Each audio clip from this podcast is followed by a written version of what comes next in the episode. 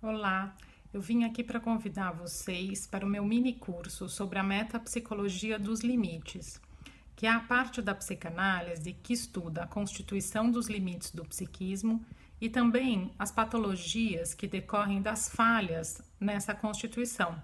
As patologias limite, casos limite, borderline, narcísico identitários.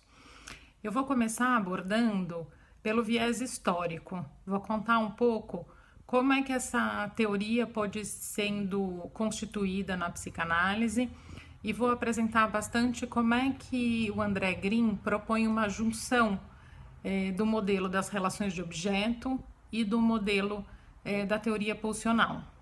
Na segunda aula, na parte teórica, eu vou fazer um desenho da constituição do psiquismo, mostrando como Freud, como Winnicott e como André Green pensam a constituição do psiquismo.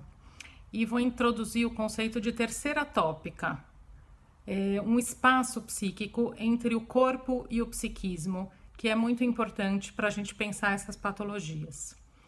Na terceira aula, a gente vai falar da clínica. Vamos pensar na técnica modificada que foi proposta pelo Winnicott é, e repensada pelo André Green.